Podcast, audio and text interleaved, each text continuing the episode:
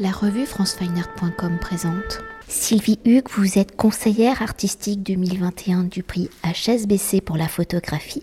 Asma Kamouche, Sirius Cornu, vous êtes donc les lauréats deux mille vingt et un du prix H S B C pour la photographie. Et nous réalisons cet entretien à la galerie Esther Woerdehoff, premier rendez-vous de l'exposition itinérante que le public pourra découvrir à partir du vingt-sept mai et jusqu'au vingt-six juin deux mille vingt et un. Puis cet été à Arles, lors des rencontres de la photographie, puis à l'automne à Metz. Alors poursuivant sa mission d'aider et de promouvoir les auteurs photographes, depuis vingt-six éditions, le prix H S B C est l'un des acteurs du monde de la photographie dans son fonctionnement. Et pour soutenir toute la diversité des écritures photographiques, chaque année, le prix H S B C est donc confié à un conseiller artistique pour deux mille vingt et un. Cette mission vous a été confiée, Sylvie. Alors dans cette mission, dans le nombre des candidatures reçues, vous avez donc sélectionné douze candidatures où lors d'un jury, les deux lauréats, donc Asma Kamouche et Sirius Cornu, ont été choisis. Alors avant d'aborder les regards et les écritures photographique, un des deux lauréats de la vingt-sixième édition du prix H S B C pour la photographie. Une première question adressée à vous, Sylvie. Au regard des dossiers reçus et des douze photographes choisis pour être soumis au jury, comment pourriez-vous définir la scène photographique actuelle dans une société où l'image est omniprésente? Quelles sont les préoccupations des artistes photographes? Et pour cette nouvelle génération de photographes, au regard de notre société, comment conçoivent-ils justement le rôle de la photographie, le pouvoir de l'image? Alors sur les six cent cinquante dossiers qui ont été postés sur la plateforme, il y avait énormément de diversité et c'est ça qui a été à la fois intéressant et, et presque vertigineux, parce que six cent cinquante dossiers c'est beaucoup, chère Anne-Frédéric, et c'était une sacrée responsabilité d'ailleurs d'arriver à, à réduire, réduire pour en arriver juste aux douze qui étaient présentés au comité exécutif. Ce que j'ai remarqué, c'est euh, la diversité des écritures et euh, toujours quand même la survivance du noir et blanc, euh, de nombreux dossiers aussi euh, réalisés avec des procédés historiques, dont nous avons une représentante euh, ici, avec Asma Kamouche, effectivement. Voilà, c'était surtout, enfin, ce qui m'a impressionné, c'est qu'il y avait à la fois des, des dossiers sur de la photo appliquée, comme euh, des dossiers, au contraire, euh, où le, le travail avait été fait euh, de façon très euh, euh, numérique. Euh, y, il y avait vraiment une, une pléthore de, de, d'écritures différentes, et c'est, comme il n'y a pas de thème sur le prix H S B C, et que c'est très varié, je pouvais euh, à la fois passer d'un dossier euh, très documentaire à un dossier autour de l'intime. Alors j'ai remarqué qu'il y avait effectivement aussi le thème de l'intime est revenu à plusieurs reprises, peut-être était-ce lié aussi à la période de confinement où effectivement pas mal de, de photographes s'étaient un peu repliés par la force des choses sur eux-mêmes, sur leur chambre, sur leur univers. Néanmoins, euh, voilà, j'ai, ça a été euh, un exercice assez compliqué parce qu'on a toujours peur de passer à côté d'un, d'un bon dossier quand on en voit autant. Euh, mais bon, j'ai essayé à la fois de, de répondre à la, aux attentes du, du prix H S B C, à savoir de, de donner un, une photographie ou un panorama de la photographie en deux mille vingt et un, en choisissant douze regards qui sont, qui sont assez divers, je crois, puisqu'on part de, de, de cyanotypes de Coraline de Chiara jusqu'aux euh, photographies euh, très retouchées de euh, la jeune Camille Bracelet, par exemple. Donc c'est très, euh, c'est très varié, très vaste. Je n'ai pas fait uniquement en fonction de mes goûts. Je sais que vous allez me poser la question, donc je, j'anticipe mes goûts sur la matérialité photographique. Voilà. Mais voilà, pour vous donner une idée, c'était essentiellement ça, une énorme diversité euh, des dossiers. Euh, si j'ai une petite remarque à faire pour les futurs euh, prix et les futurs candidats, euh, c'est soigner le titre de vos dossiers parce que euh, y avait quand même une très souvent des, quand les titres sont simple ou, ou un peu pauvre, c'est rare que les dossiers derrière soient vraiment intéressants. Euh, à l'inverse, on peut avoir des, enfin, on peut avoir aussi des déceptions, mais généralement, euh, quand il y a un bon titre, souvent la série qui suit est, est vraiment intéressante. C'est, c'est assez, ça, ça m'a permis de, de constater ça. Hein. C'était juste, enfin, voilà, c'est une remarque euh, au jour J euh, en deux mille vingt et un. Ça sera peut-être pas le cas pour l'année prochaine, pour le prochain conseiller artistique. Hein. Mais en tout cas, moi j'ai remarqué ça. Pour entrer au cœur justement de la vingt-sixième édition du prix H S B C pour la photographie, avec le travail donc des deux lauréats où Asma Kamouche présente La maison qui m'habite encore et où Sirius Cornu présente Chongqing, sur les quatre rives du temps qui passe. Si vos deux écritures et vos deux récits sont singuliers et très différents, on lit des selles, des points communs dans celui de l'habitation, rapport au chez-soi, mais aussi à l'importance de la matérialité, de l'image, de la matérialité photographique. Alors dans un premier temps, ou dans cette période de crise sanitaire, le chez-soi était le refuge d'une grande majorité de la planète. Si vos séries ont été réalisées avant hein, le premier confinement de mars deux mille vingt, dans ce rapport singulier à la maison, à la manière de vivre ensemble, de faire d'un lieu, d'un territoire son chez-soi, si vos deux approches sont différentes, quelles sont les origines de ces deux séries? Comment la maison, ce lien particulier à l'habitat, au chez-soi, sont-ils au cœur de vos récits? Asma. Alors en fait, euh, pour, je, je reprends donc la fin de votre question. Cette maison, je pense, la maison donc de mon enfance a, a été mon seul euh, véritable chez moi, parce que pour des raisons diverses, les maisons qui sont venues après, euh, en, tout était un peu temporaire. Et donc c'est la seule, seule maison où j'ai, où je me suis euh, vraiment à laquelle j'appartenais, où j'ai, j'ai vécu pleinement et que, en fait, je pensais que cette maison-là était le centre du monde, qu'on n'allait jamais euh, quitter cette maison, et j'étais vraiment ancrée.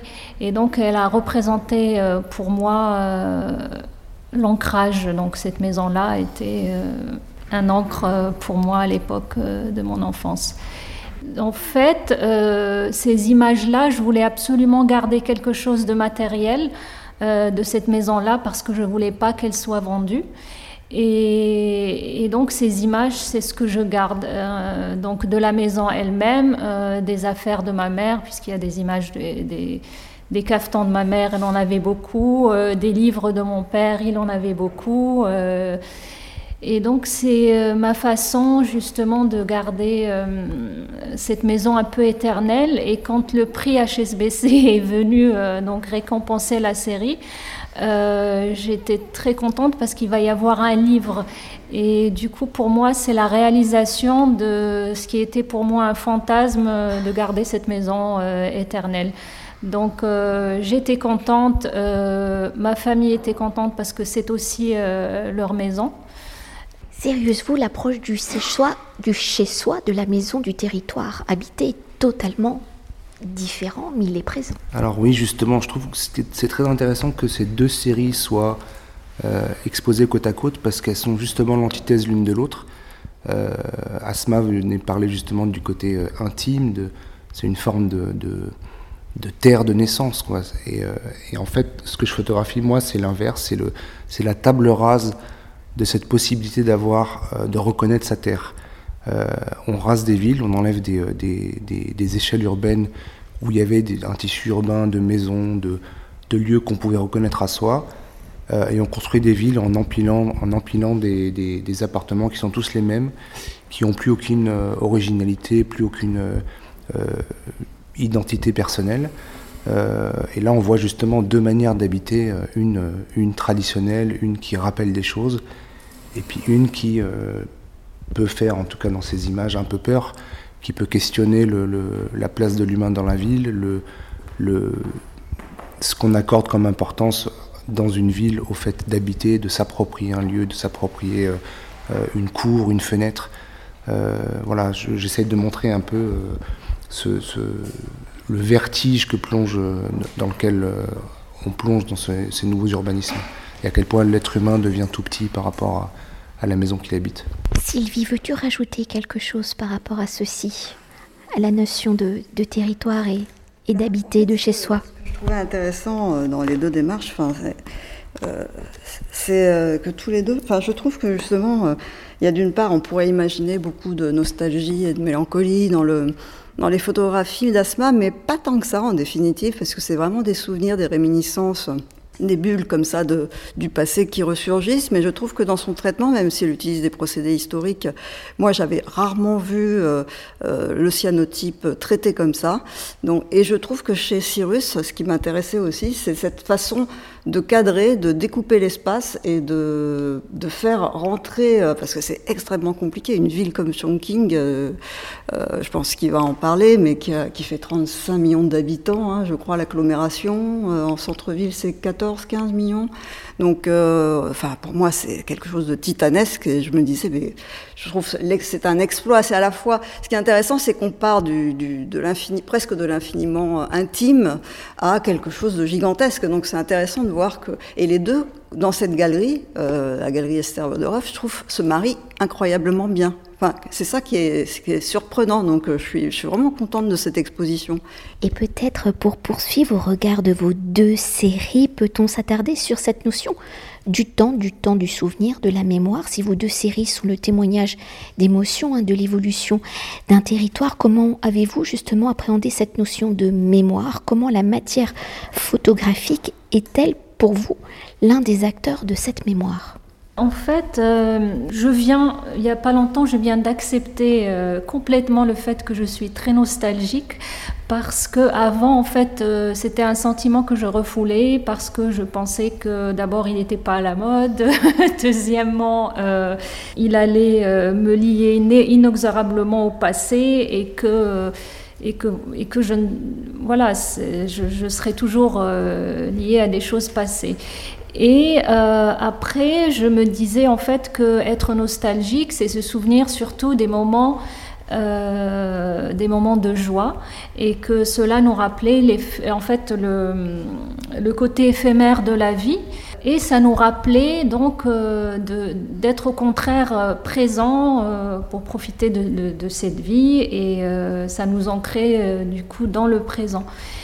Et c'est pour ça donc je, ce, que, ce que disait Sylvie, qu'en fait euh, c'est des photographies de ma maison d'enfance, mais en même temps je voulais que ça soit une célébration Euh, du temps passé dans cette maison-là, et pas euh, une tristesse ou... Euh, Euh, je, je ne voulais pas que le travail soit, soit triste.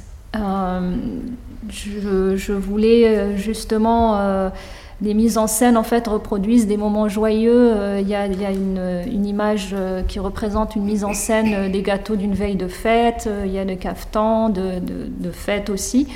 Et en même temps, je voulais pas en fait que ça soit un journal euh, de mon enfance, parce que justement le risque avec euh, la photographie euh, utilisée de cette façon-là, c'est que justement en, en fait en regardant les, les, les images, parfois on oublie euh, euh, comment dire, on oublie ce qui s'est passé, on se souvient surtout de l'image. Et, et voilà, je ne voulais pas ça. Je voulais en fait euh, euh, évoquer des, des mises en scène tout en ayant, en, en, en étant vraiment consciente que c'est des mises en scène de, de, de mon enfance.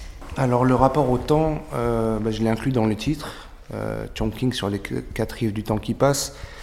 Euh, en fait, j'avais envie de montrer à quel point le, le, la construction, le dessin d'une ville euh, était quelque chose qui, euh, qui, qui se faisait dans le temps. Euh, si on compare à une ville comme Paris, euh, y a des choses qui sont restées Euh, qui, qui existent depuis deux mille ans à Paris.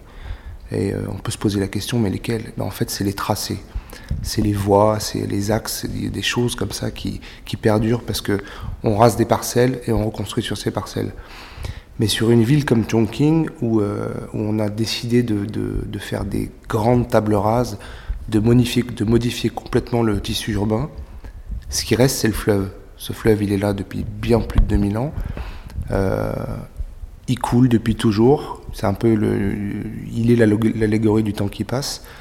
Euh, et, euh, et ce que j'aime montrer, c'est que voilà, ce fleuve perdure et que la ville change de visage en permanence, euh, avec aujourd'hui un, un système de, un système de, de, de dessin de la ville qui est complètement différent de celui qu'il a pu être depuis, euh, depuis des millénaires. C'est une ville qui est pas récente, qui a, qui a des, des siècles d'histoire. Mais euh, voilà, aujourd'hui, on fabrique quelque chose qui est, euh, qui est un peu nouveau.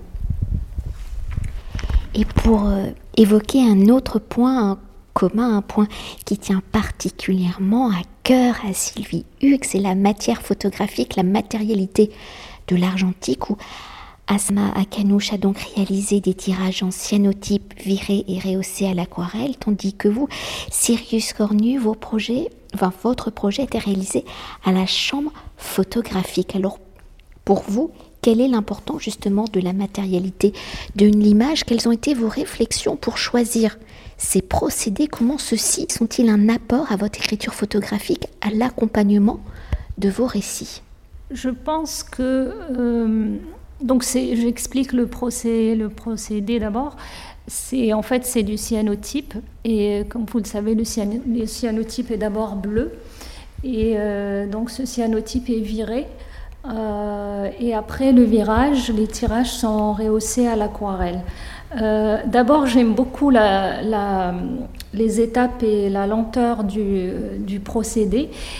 Et en fait, je pense que pour moi, ça se marie très bien avec, euh, avec mon travail qui est en rapport avec le souvenir et la mémoire. Et je pense que euh, le souvenir, pour remonter, il a besoin de temps, il a besoin de, d'une atmosphère particulière, on va dire. Et euh, j'ai mis euh, beaucoup de temps à trouver euh, le virage que, que je voulais. Donc j'avais en tête euh, la couleur.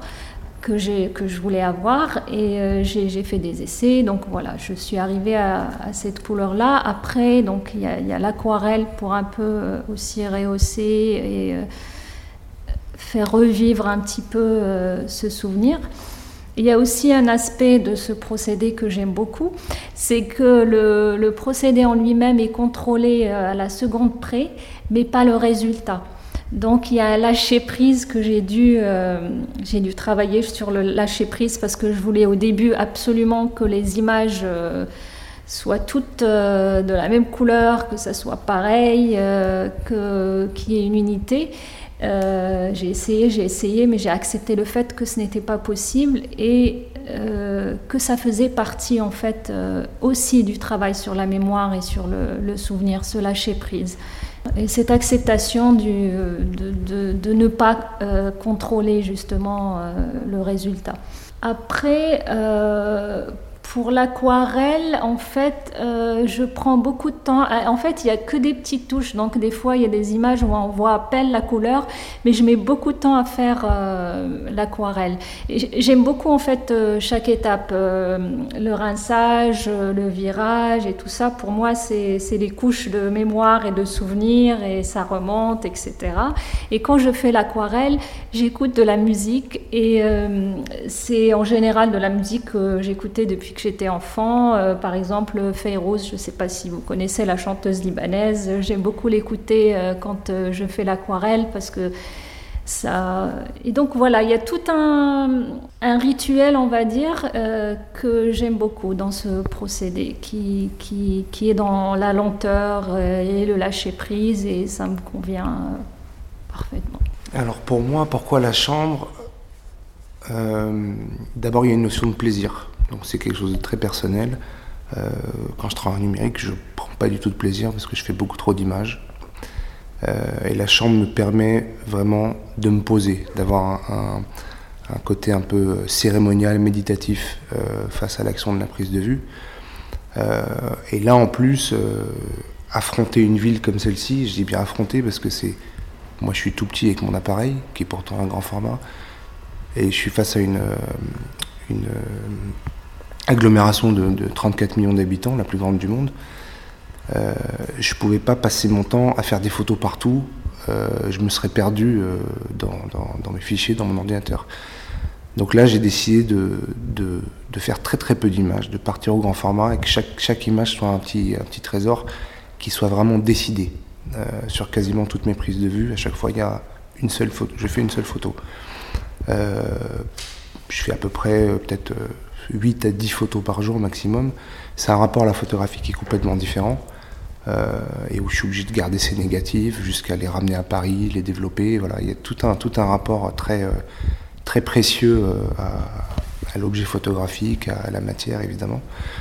Euh, par contre, j'utilise mon procédé mix puisque je, je, je scanne ensuite mes films, euh, parce que je trouve que le... Le, le scan va me permettre de, d'affiner mon tirage plus précisément que sous un agrandisseur, chose que d'ailleurs je ne sais pas faire, alors que là je, voilà, je, j'arrive à peu près à, à obtenir ce que je veux. Euh, et puis la chambre, il y a un rapport au temps, c'est-à-dire qu'on est, on est, on est posé, on est sur un trépied, euh, on ne peut pas poser son trépied tous les cinq mètres, il faut, euh, voilà, faut réfléchir, se poser euh, avant de vraiment s'installer. Euh, voilà, c'est, c'est, on va dire que c'est une, c'est une condition mentale surtout qui me pousse à travailler comme ça.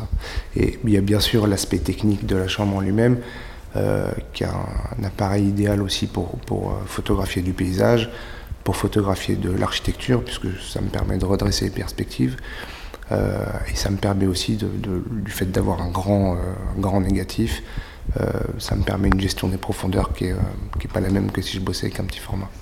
Moi, ce que je voudrais ajouter, parce que tous les deux ont parfaitement euh, parlé, euh, c'est juste que par rapport à la matérialité, il ne s'agit pas non plus de choisir des dossiers euh, uniquement parce que euh, tel appareil ou tel procédé a été utilisé.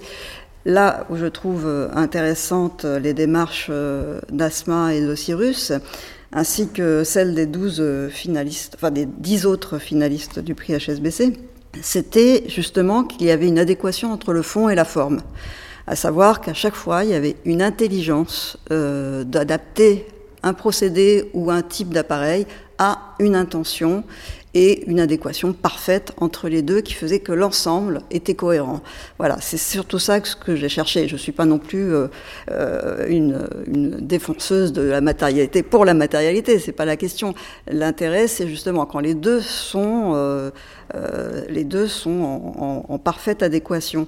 Euh, j'ai vu des dossiers où il y avait eu, euh, par exemple, on, certains avaient utilisé du collodion humide ou, ou d'autres, euh, d'autres procédés. Si c'est juste pour le rendu du procédé, je Je vois pas trop l'intérêt. C'est juste une série de portraits au collodion, bon, euh, soit. Mais euh, ce qui est intéressant dans les deux cas, c'est qu'on voit qu'ils se réapproprient tous les deux euh, le procédé pour l'utiliser dans leur discours, dans leur, dans les, dans leur écriture. Et c'est là où je trouve le tra- les deux travaux, et les dix autres aussi, étaient des travaux que j'estimais intelligents. Et pour conclure notre entretien que nous réalisons donc au cœur de vos expositions, dans la finalité du prix H S B C pour la photographie, au-delà de l'exposition itinérante, il y a aussi une édition avec un livre aux éditions Atelier E X P. Alors dans le rapport au récit entre les images accrochées au mur et les images qui s'enchaînent dans le fil des pages que l'on tourne, comment avez-vous justement pensé les deux formes de récit ? Comment les deux formes de récit s'articule-t-il et se complète-t-il ? Bon, on n'a pas encore le livre, il est bientôt prêt. Il sera prêt pour Arles, effectivement. Et euh, en fait, bah, je, vais, je vais vous laisser répondre, parce que c'est, c'est eux qui ont été aussi les architectes de leur livre, avec la, la direction euh, de Christian Cojol, qui, a su, qui est directeur de collection. Donc, euh, je sais que pour Sirius, euh, au départ, il y avait une petite frustration par rapport au format, parce que c'est vrai que forcément, à la chambre, et on voit les tirages ici, euh, on imagine forcément un livre grand. Bon, la collection est escalée, donc elle a, il faut rentrer dans, dans les prérogatives, dans dans le cahier des charges de, euh, de la collection. Donc en fait, finalement, pour Sirius, je crois que tu as trouvé la bonne solution de passer à la pliure, mais finalement, enfin, tu vas, tu vas raconter comment tu as travaillé. Et euh, en ce qui concerne Asma, ça a été euh, un travail assez... Enfin, les deux maquettes sont très, très différentes. Enfin, là aussi, c'est intéressant. Mais je crois que dans les deux cas, il va y avoir euh, des surprises, parce que euh, chez E X B, notamment euh, pour Asma, ils ont été chercher... Alors, j'espère qu'on on verra bientôt le livre, mais euh, ils ont été chercher, euh, pas, pas un papier, mais un, une, une façon particulière de rendre euh, ce, ce côté un petit peu, je sais pas comment dire, un petit peu, euh, pas sépia, mais ce côté un petit peu euh, jauni des, des tirages, euh, pour le, arriver aussi à ce qu'il n'y ait pas une, une, une confrontation avec la matière du papier, du, du livre. Donc tout ça, ça va être intéressant de, de confronter les deux. Et c'est intéressant aussi quand on est conseillère artistique, mais je ne veux pas monopoliser la parole, c'est d'imaginer que quand on choisit les dossiers, il faut à la fois euh, se représenter que euh, il faut que les deux travaux, enfin les travaux, puissent aussi bien aller au mur que rentrer dans euh, la collection E X B. Donc ça, c'est, c'était euh, un exercice assez complexe. Et, euh, et finalement, je trouve que dans les deux cas, on s'en est pas trop mal tiré, je crois. Enfin, le public jugera, mais je vais vous laisser la parole pour ce qui est du livre. Alors, dans la maquette de Asma, c'est plus aéré, plus, euh, c'est plus des petites photos. Il y a, on, on recrée l'univers intime de la maison. Pour euh, Cyrus, je vais te laisser la parole parce que tu as beaucoup travaillé la maquette, donc euh, je pense que tu as pas mal de choses à dire. Alors le livre, bah, c'est une aventure compliquée, surtout que c'est un premier livre, euh, qui, comme dit Sylvie, est un livre formaté qui doit entrer dans une collection et qui donc euh, laisse pas toute la latitude euh, que j'aurais voulu. Il euh, y a cette histoire de format, effectivement, un, un, une photo faite à la chambre qui termine à peu près de la taille du plan film. C'est très frustrant, c'est très très frustrant, il y a des détails qu'on ne voit pas, et euh, bon après, euh, euh, il y a quand même un, un résultat qui sera intéressant. On a, on a travaillé sur plus, plusieurs propositions de maquettes, euh, il fallait réussir à passer au-delà cette histoire de pliure qui est toujours une petite, petite souffrance, donc c'était soit la souffrance du format, soit la souffrance de la pliure, euh, et voilà, on a décidé d'alterner un peu... Euh, et de mélanger un peu toutes les possibilités. Euh, et le livre, bon, c'est, c'est évidemment quelque chose de très différent de l'exposition, alors pour le format, mais aussi parce qu'il y a un nombre d'images trois à quatre fois plus élevé euh, que le nombre d'images d'exposition. On va ressortir des images, moi j'ai ressorti des images que je n'avais pas sélectionnées dans un premier temps, puisque ce n'est pas un travail que j'ai fait euh, en, dans l'optique d'un livre. Euh, et donc il y a une relecture du travail qui est... Euh, voilà, qui, qui permet de, d'avoir une autre vision de, de ce travail. Euh, je pense qu'il y a d'autres types de travaux. Là, j'en fais un, notamment en ce moment, je, je construis un autre travail où je pense le livre dès le début. Donc, c'est une autre manière de travailler euh, et c'est pas le, le, le même nombre d'images à fournir à la fin. Pour la maquette du livre, j'ai eu le, l'aide de l'éditeur et puis euh, surtout aussi euh, l'aide de, de, de Sylvie pour... Euh, Comment en fait euh, bien euh, utiliser les images et l'ordre des images pour raconter euh, donc euh, l'histoire que je, je veux raconter. Et euh, moi j'ai pensé à, à Gabriel Boré qui a, il a eu la gentillesse de, d'écrire un texte en fait qui, a, qui, a, qui accompagne euh, la série. Et donc il avait dit Euh, que en fait euh, pour lui c'était comme des images qu'on aurait pu trouver derrière une armoire ou euh, dans la maison, donc euh, cette maison euh, d'enfance, et je pense que dans le livre justement il y a quelques images qui se prêtent à, à être dans le livre. Il y a par exemple une image où il y a des petits objets de, qui appartenaient à ma mère, euh, sa carte d'étudiante de dix-neuf cent soixante-deux. Euh, il y a aussi euh, euh, la porte d'invité de la maison, et je trouve qu'il y a des, des, des images qui sont encore plus intimes, qui se prêtent très bien à, à être dans le livre et pas forcément euh, dans l'exposition. Donc euh, pour ça, euh, cette, euh, cette possibilité de, de livre euh, m'a, m'a beaucoup plu pour cette raison-là. Merci beaucoup. Merci, Merci beaucoup. Cet entretien a été réalisé par France Fine Art point com.